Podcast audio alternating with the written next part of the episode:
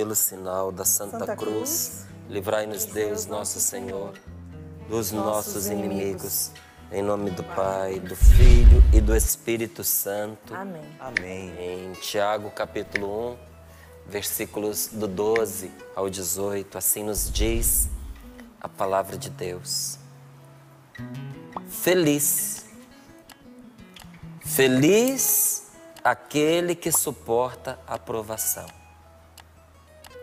Porque uma vez provado, receberá a coroa da vida que Deus prometeu aos que o amam. Ninguém, ao ser tentado, deve dizer: é Deus que me tenta. Pois Deus não pode ser tentado pelo mal e tampouco tenta alguém. Antes, cada qual é tentado por sua própria concupiscência que o arrasta e seduz. Em seguida, a concupiscência concebe o pecado e o dá à luz. E o pecado, uma vez maduro, gera a morte. Não vos enganeis, meus caríssimos irmãos. Todo dom precioso e toda dádiva perfeita vem do alto descendo do Pai das luzes, que desconhece fases e períodos de sombra. De livre vontade, Ele nos gerou pela palavra da verdade, a fim de sermos como que as primícias de Suas criaturas. Palavra do Senhor. Graças a Deus. Graças a Deus. Feliz aquele que suporta a provação.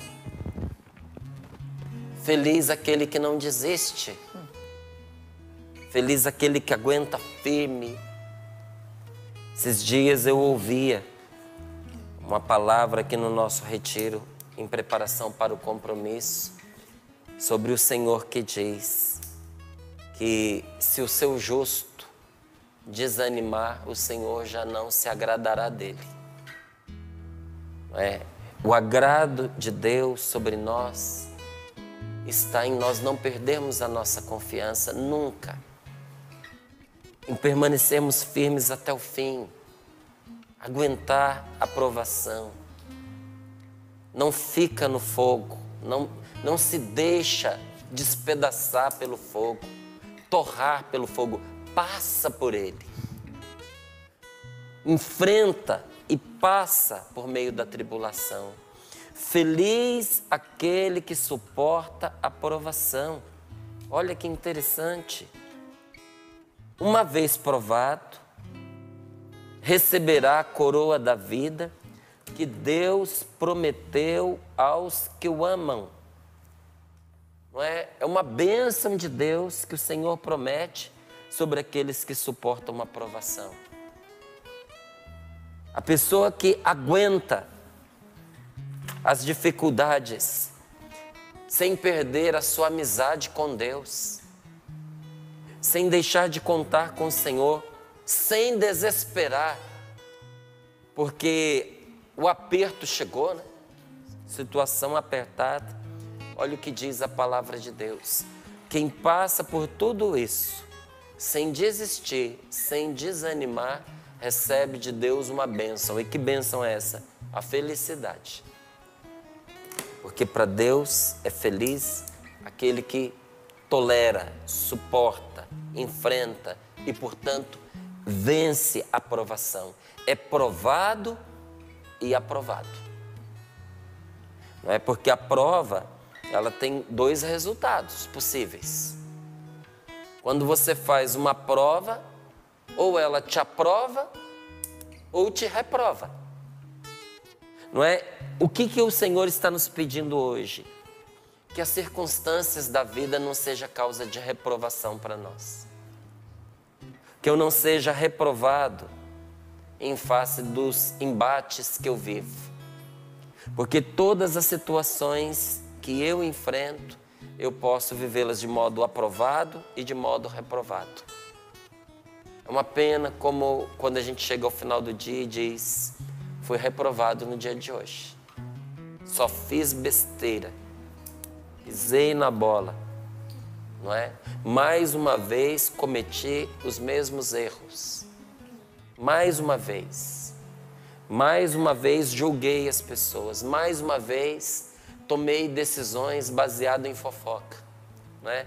Mais uma vez deixei de escutar, ou como nós usamos aqui na nossa comunidade, é, essa expressão tão bonita e verdadeira, que todas as vezes que nós não vivemos causa uma inflamação na nossa comunidade.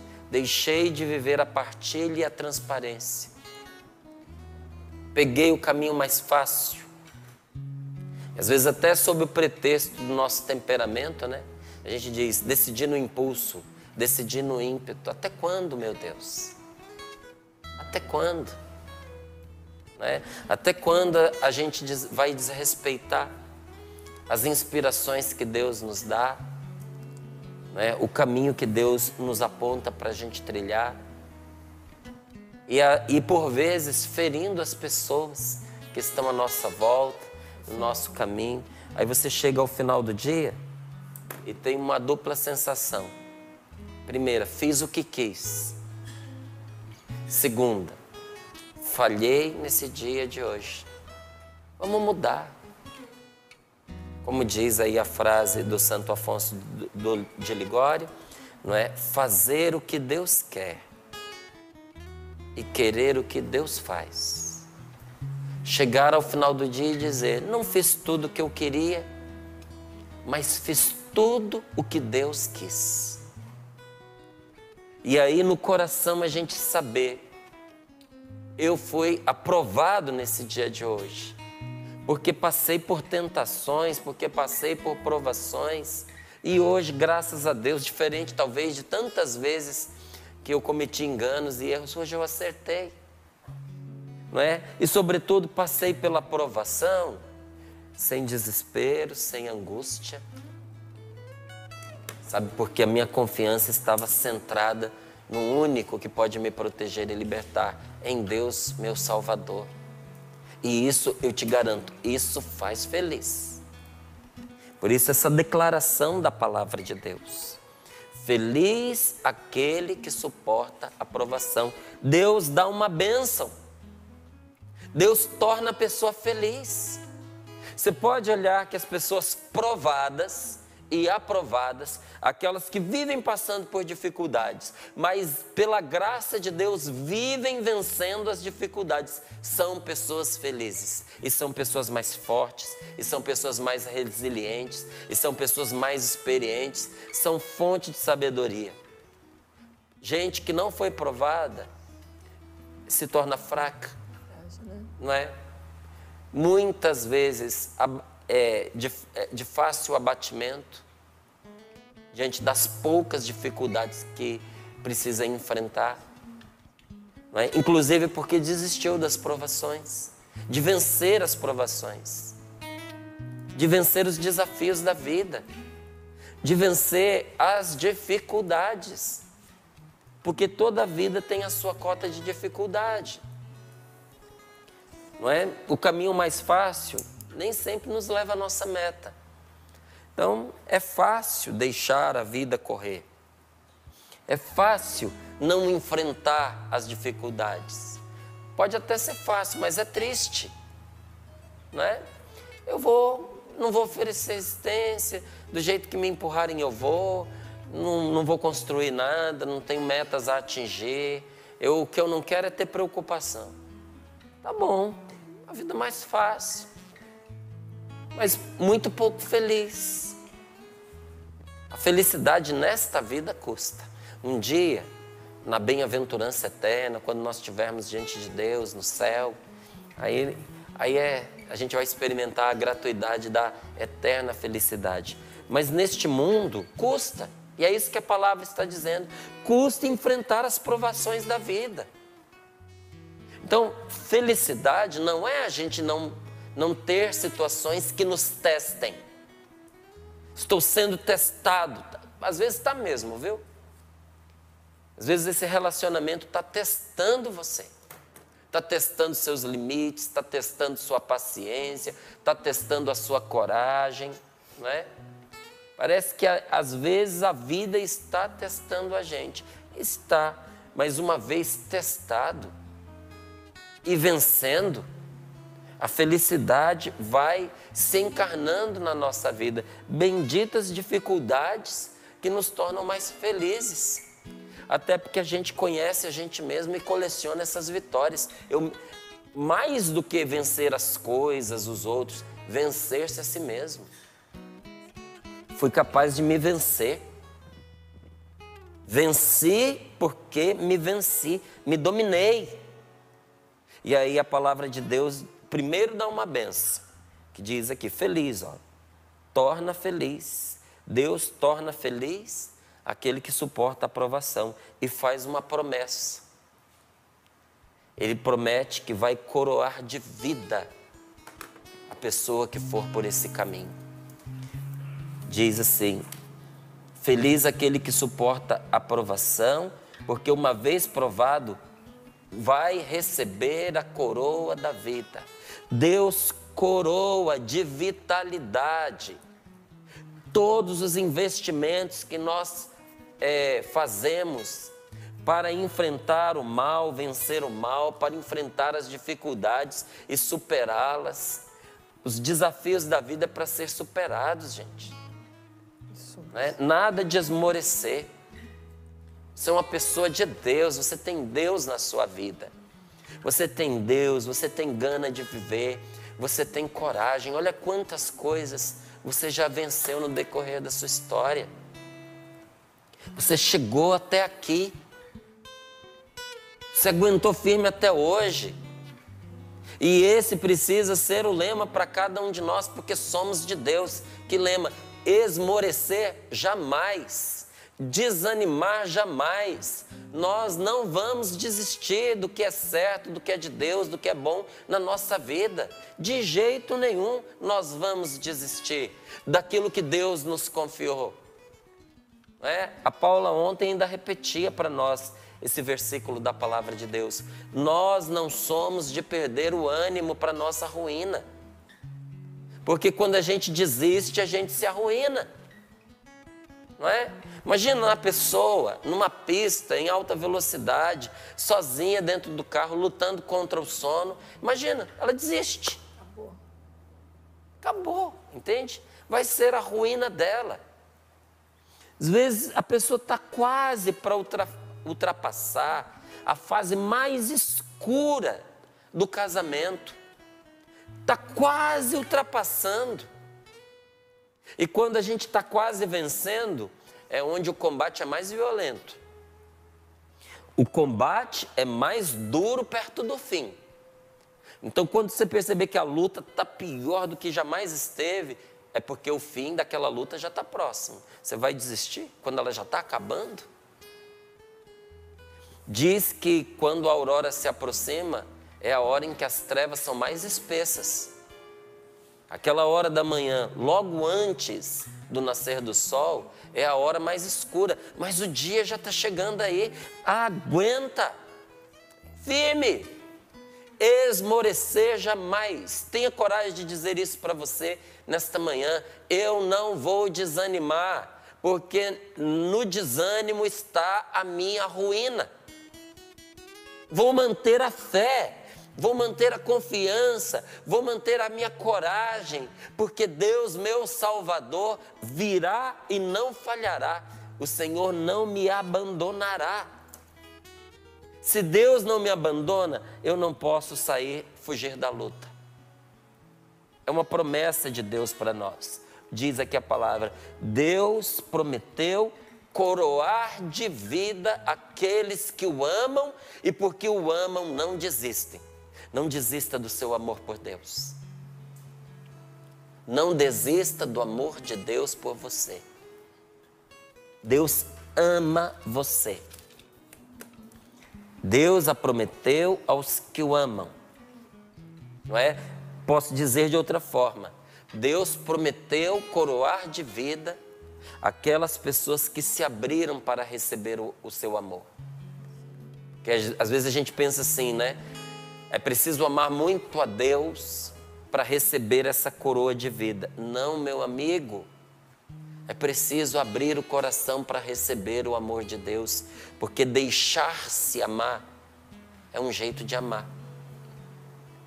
A gente que tem uma vida muito ativa, uma mente muito ativa, a gente pensa sempre no amor, a gente amando.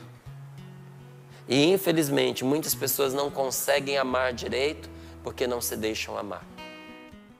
Ontem eu e a minha esposa rezávamos por uma pessoa que nós conhecemos já há muitos anos e eu olhando, pensando nela e falando dela, nós dizemos, dissemos: que pena. Que pena que a pessoa seja assim, que a pessoa haja assim, porque até hoje não aprendeu a se deixar amar. Não consegue amar as pessoas porque não se deixa amar pelas pessoas. Não faz uma experiência profunda e fecunda de amor. Aí o amor que tem é sempre aquele amor desconfiado, né? é sempre aquele amor de pouca medida e aí qualquer coisinha abala esse sentimento de amor e muitas vezes a pessoa vai se guiando ali pelas suas feridas, pelas suas experiências amargas, não é? Pelos seus impulsos. Não, um jeito da gente amar é se deixar amar. Como é triste uma mãe que não, não sabe acolher o amor do seu filho que não aceita o beijo, que não aceita o abraço, que despreza o desenho que ele faz e leva lá, que despreza o bilhetinho, que despreza o presentinho. Que triste! Que triste o pai que não sabe, não, não, não consegue acolher o abraço carinhoso e aquele olhar terno acompanhado de uma declaração de amor, eu te amo, a pessoa já vai escapando, sabe? Tá a gente entende a fragilidade da pessoa. Mas que triste, e que não seja assim comigo, e que não seja assim com você.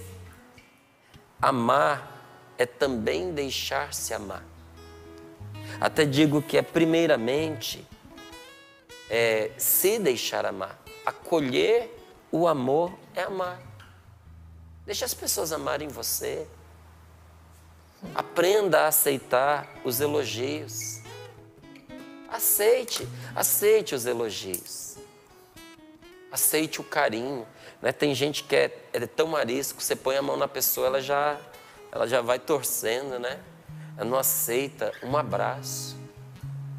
Sabe, é, é, é muito sofrido. É muito. E tem gente que é ferido demais, inclusive nessa matéria. Me lembro que logo nos primeiros anos da comunidade Canção Nova, que eu estava na comunidade Canção Nova, isso aí tem uns 26, 25 anos, eu fui pregar um retiro. Era um retiro para jovens. E jovens são sempre, são sempre jovens.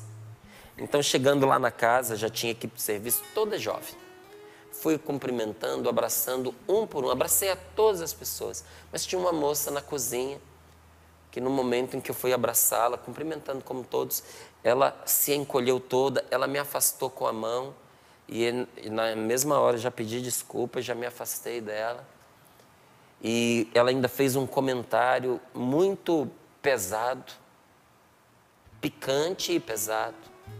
E de imediato a gente entende que a pessoa viveu uma experiência de assédio, alguma coisa não aconteceu na vida da pessoa que não foi boa. Por causa daquele abraço interrompido, aquela menina ficou triste o resto do retiro. no final do retiro, ela veio conversar comigo e pedir o abraço que ela não tinha conseguido receber. E eu fiquei pensando, meu Deus, por causa das feridas que ela carrega, carregava, a quantos abraços ela se poupou. Talvez por causa da experiência negativa de, um, de uma violência que sofreu, não é? Mas é um sofrimento.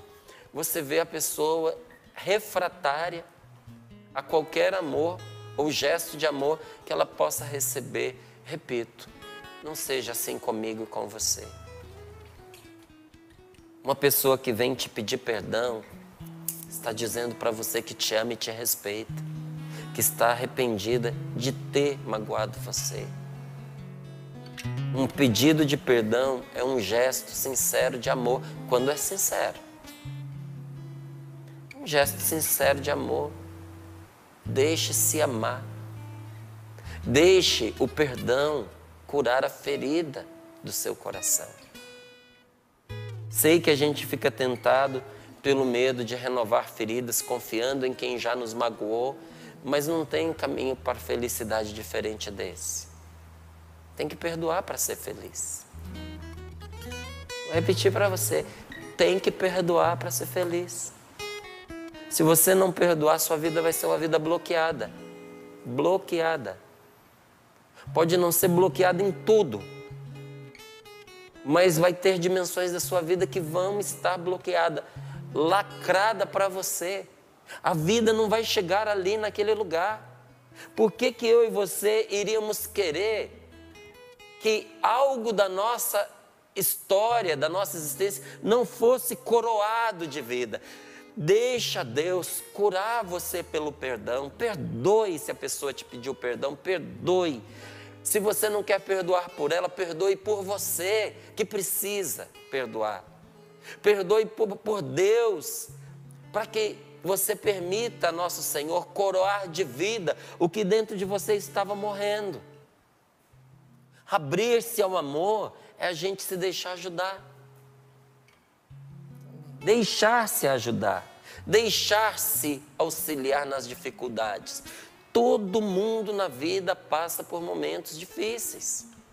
Todo mundo na vida passa por necessidades. Todo mundo na vida, em algum momento, precisa de ajuda. Por que, que você vai sentir vergonha de contar com a ajuda das pessoas?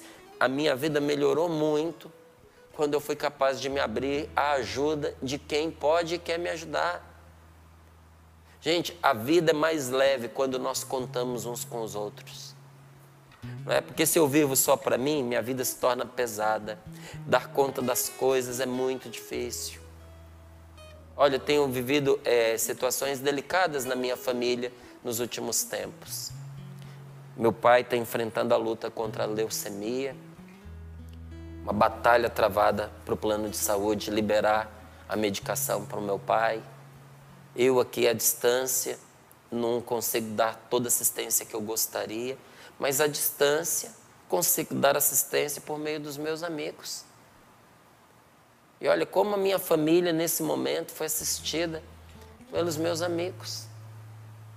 Entrei em contato com uma pessoa tão querida para mim, duas, aliás, o Lucas e o Sanches. Disse: preciso da ajuda de vocês como advogado. E olha, gente, não poderia ser melhor, não poderiam ser outras pessoas. O que esses rapazes eles fizeram para ajudar a mim a minha família não tem preço. Não é? Graças a Deus, se Deus quiser, hoje, meu pai está recebendo lá. Desculpa. Estará recebendo a medicação que ele precisa, porque amigos se aproximaram para ajudar. Não é? Meu pai hospitalizado, você ter a liberdade de ligar para um amigo seu que é sacerdote no momento que a pessoa escuta, termina dizendo: Estou indo lá agora. Meu agradecimento ao Padre Márcio, da nossa comunidade. Lindo, maravilhoso. Meu agradecimento ao Frei Josué, que atrasou para o retiro da sua comunidade. Atrasou para o seu retiro de compromisso, porque estava indo lá atender meu pai. É? Então a gente percebe que Deus tem os seus meios para cada um, que leva cada um pelo caminho que Ele quer. E eu dizia ao Frei Josué: obrigado, porque o Senhor entendeu que o seu retiro começou na UTI daquele hospital, atendendo meu pai. Agora veja, se eu achar que eu dou conta da minha vida sozinho, até onde eu posso ir? A quem eu posso ajudar? Não é? não poderia ter feito metade do que eu fiz se não fosse por meio daquelas ajudas que Deus vai colocando no meu caminho, não é? Então a gente se deixar ajudar e muitas vezes a ajuda é correção. É correção. Sabe? Deixe-se corrigir pelos seus amigos, pelas pessoas boas que foram postas na sua vida. Sabe, eu acolho as correções, tenho muita dificuldade com o desrespeito. Difícil mesmo. Sabe, tem gente que na verdade não quer corrigir você. A pessoa ela acha que para impor a vontade dela ela pode desrespeitar. Sinto muito. Fique com seu desrespeito para você. Mas a correção sempre bem-vinda. Como diz a palavra de Deus, na hora que a gente é corrigido, a correção dói. Mas depois ela produz um fruto de vida eterna. É Deus de novo coroando de vida. Porque a gente foi capaz de se abrir. A ajuda que chegou por meio do outro que diz: não é assim, não faz desse jeito, você vai se dar mal. É preciso seguir um outro percurso. Na hora você vai ficar contrariado, vai achar que às vezes a pessoa não está te compreendendo, mas talvez seja você que não está compreendendo quem te ama, quem, quem quer o seu bem. E olha, feliz de você que aceita ajuda. Feliz de você que aceita o amor de Deus que te corrige. Porque esse amor vai coroar a sua vida de vitalidade, acolher os gestos de carinho, sabe? Que Deus sempre faz chegar até nós.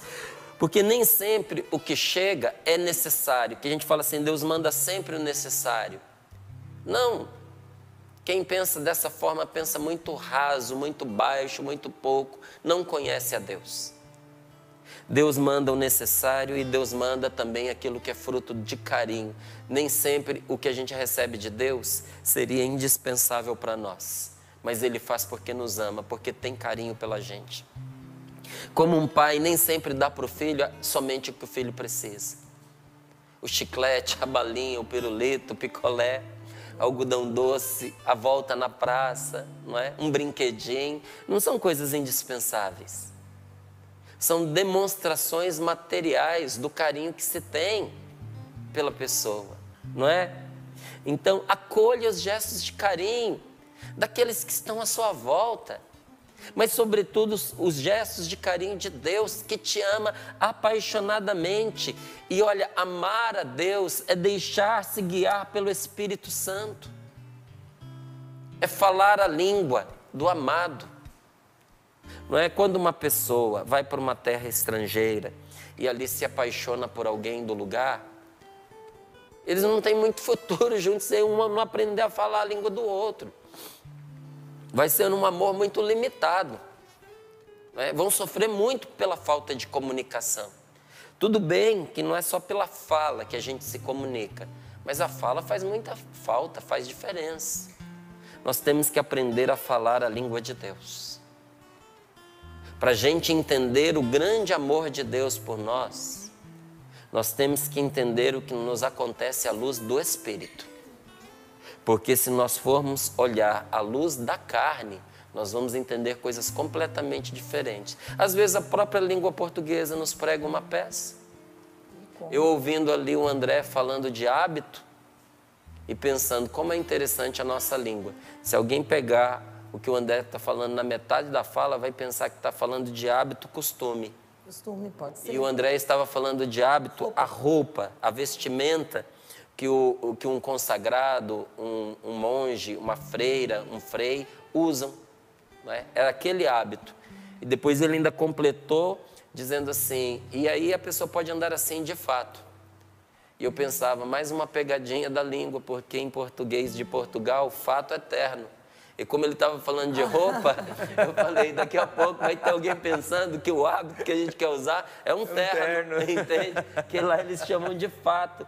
Então veja, a própria língua portuguesa pode pregar uma peça na gente se nós não soubermos falar bem a língua, ou se, não, se nós não soubermos que uma palavra pode ter muitos outros significados. Imagine quando é uma outra língua. A pessoa pode dizer A e a outra entender Z.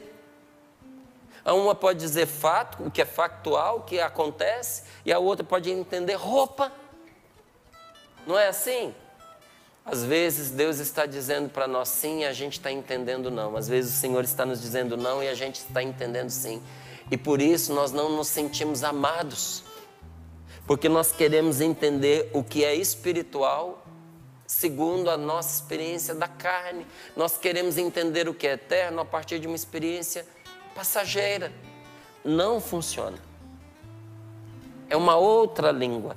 E a palavra de Deus nos pede para nós irmos fazendo esse exercício, para a gente falar a língua de Deus, aprender a mortificar certos impulsos que dominam sobre a nossa, sobre a nossa vida.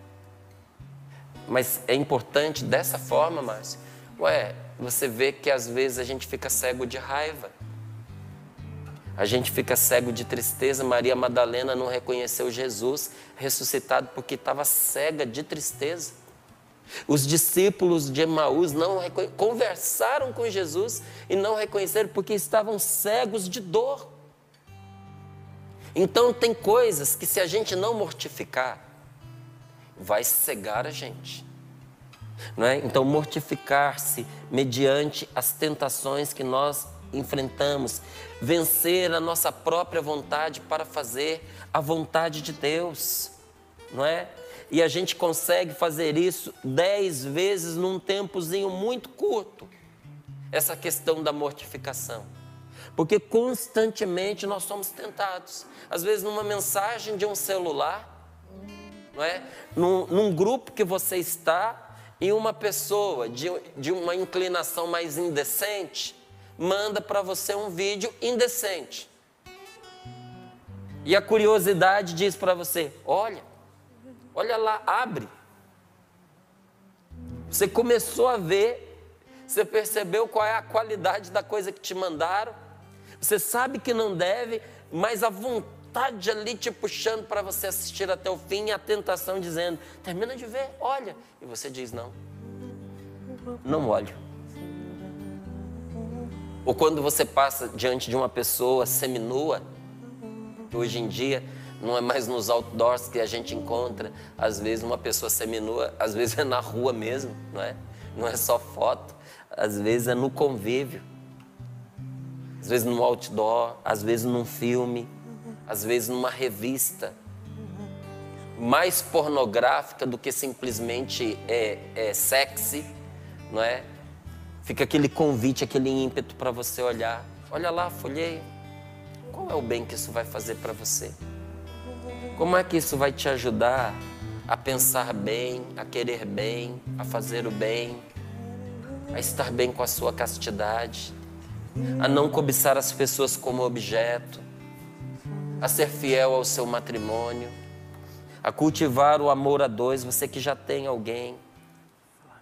Não é? Não não vou ceder. Quando as pessoas estiverem falando mal de alguém e você se sentir impelido a entrar naquela conversa para dar um palpite que vai terminar de derrotar a imagem da pessoa em questão, não. A decisão parte do nosso coração. Eu vou me vencer, eu vou dizer não. E ninguém, ao ser tentado, diga: é Deus que me tenta. Porque Deus não tenta ninguém. Deus não só não tenta ninguém, mas Ele coroa quem vence a tentação. Deus dá o prêmio a quem vence a tentação. Só, só vence quem luta. Se você não lutar, você não vence o vício. Se você não lutar, você não vence o pecado. Diz aqui a palavra que cada um é tentado pela sua concupiscência, que o arrasta e seduz, não é? Cada um é tentado pela sua concupiscência, que o arrasta. Essa concupiscência é uma inclinação que a gente tem para buscar o prazer em tudo. Não é? O nosso prazer nos chama para comer, o nosso prazer nos chama para o sexo, o nosso prazer nos chama para farra, o nosso prazer nos chama para bebida, nos chama para os grandes golpes de adrenalina através de situações de risco na qual nós nos colocamos. A concupiscência arrasta a pessoa faz a pessoa cair e seduz, mantém a pessoa na queda. Arrasta, faz cair. E seduz, mantém a pessoa caída. E de um jeito que essa palavra ela revela com muita clareza. O que, que ela faz? Primeiro, planta no coração da pessoa o pecado. Então, através de um pensamento, através de uma coisa que entra pelos seus olhos, que entra pelos seus ouvidos, ou que se desperta dentro de você, e se a gente dá ouvidos, concebe dentro do coração. Primeiro concebe, igual uma gravidez. E aquilo que você concebeu, se você alimentar, você vai dar à luz. Todo pensamento de pecado que você cultiva, um dia ele nasce de você, um dia ele brota, ele vem à tona, ele vira fato, ele é praticado. E aquele pecado que você pratica constantemente, e você até diz, eu estou fazendo, não é como as pessoas falam, pecado gera morte. Não estou sentindo. Você não sente porque ele ainda não está maduro. Mas à medida em que ele vai crescendo e amadurecendo, um dia ele gera a morte. Pergunte para a família de muitos tóxico-dependentes que começaram na droga por um cigarrinho de maconha, depois foram ali para cocaína, para o crack. O que, que aconteceu no fim? Quando o pecado amadureceu. Pergunte para tantas pessoas que enfrentam o câncer por causa de cigarro. Pergunta para tantas pessoas que estão num leito de hospital por causa da bebida. Quando ele chega à maturidade, ele gera a morte. A coroa do pecado é a morte.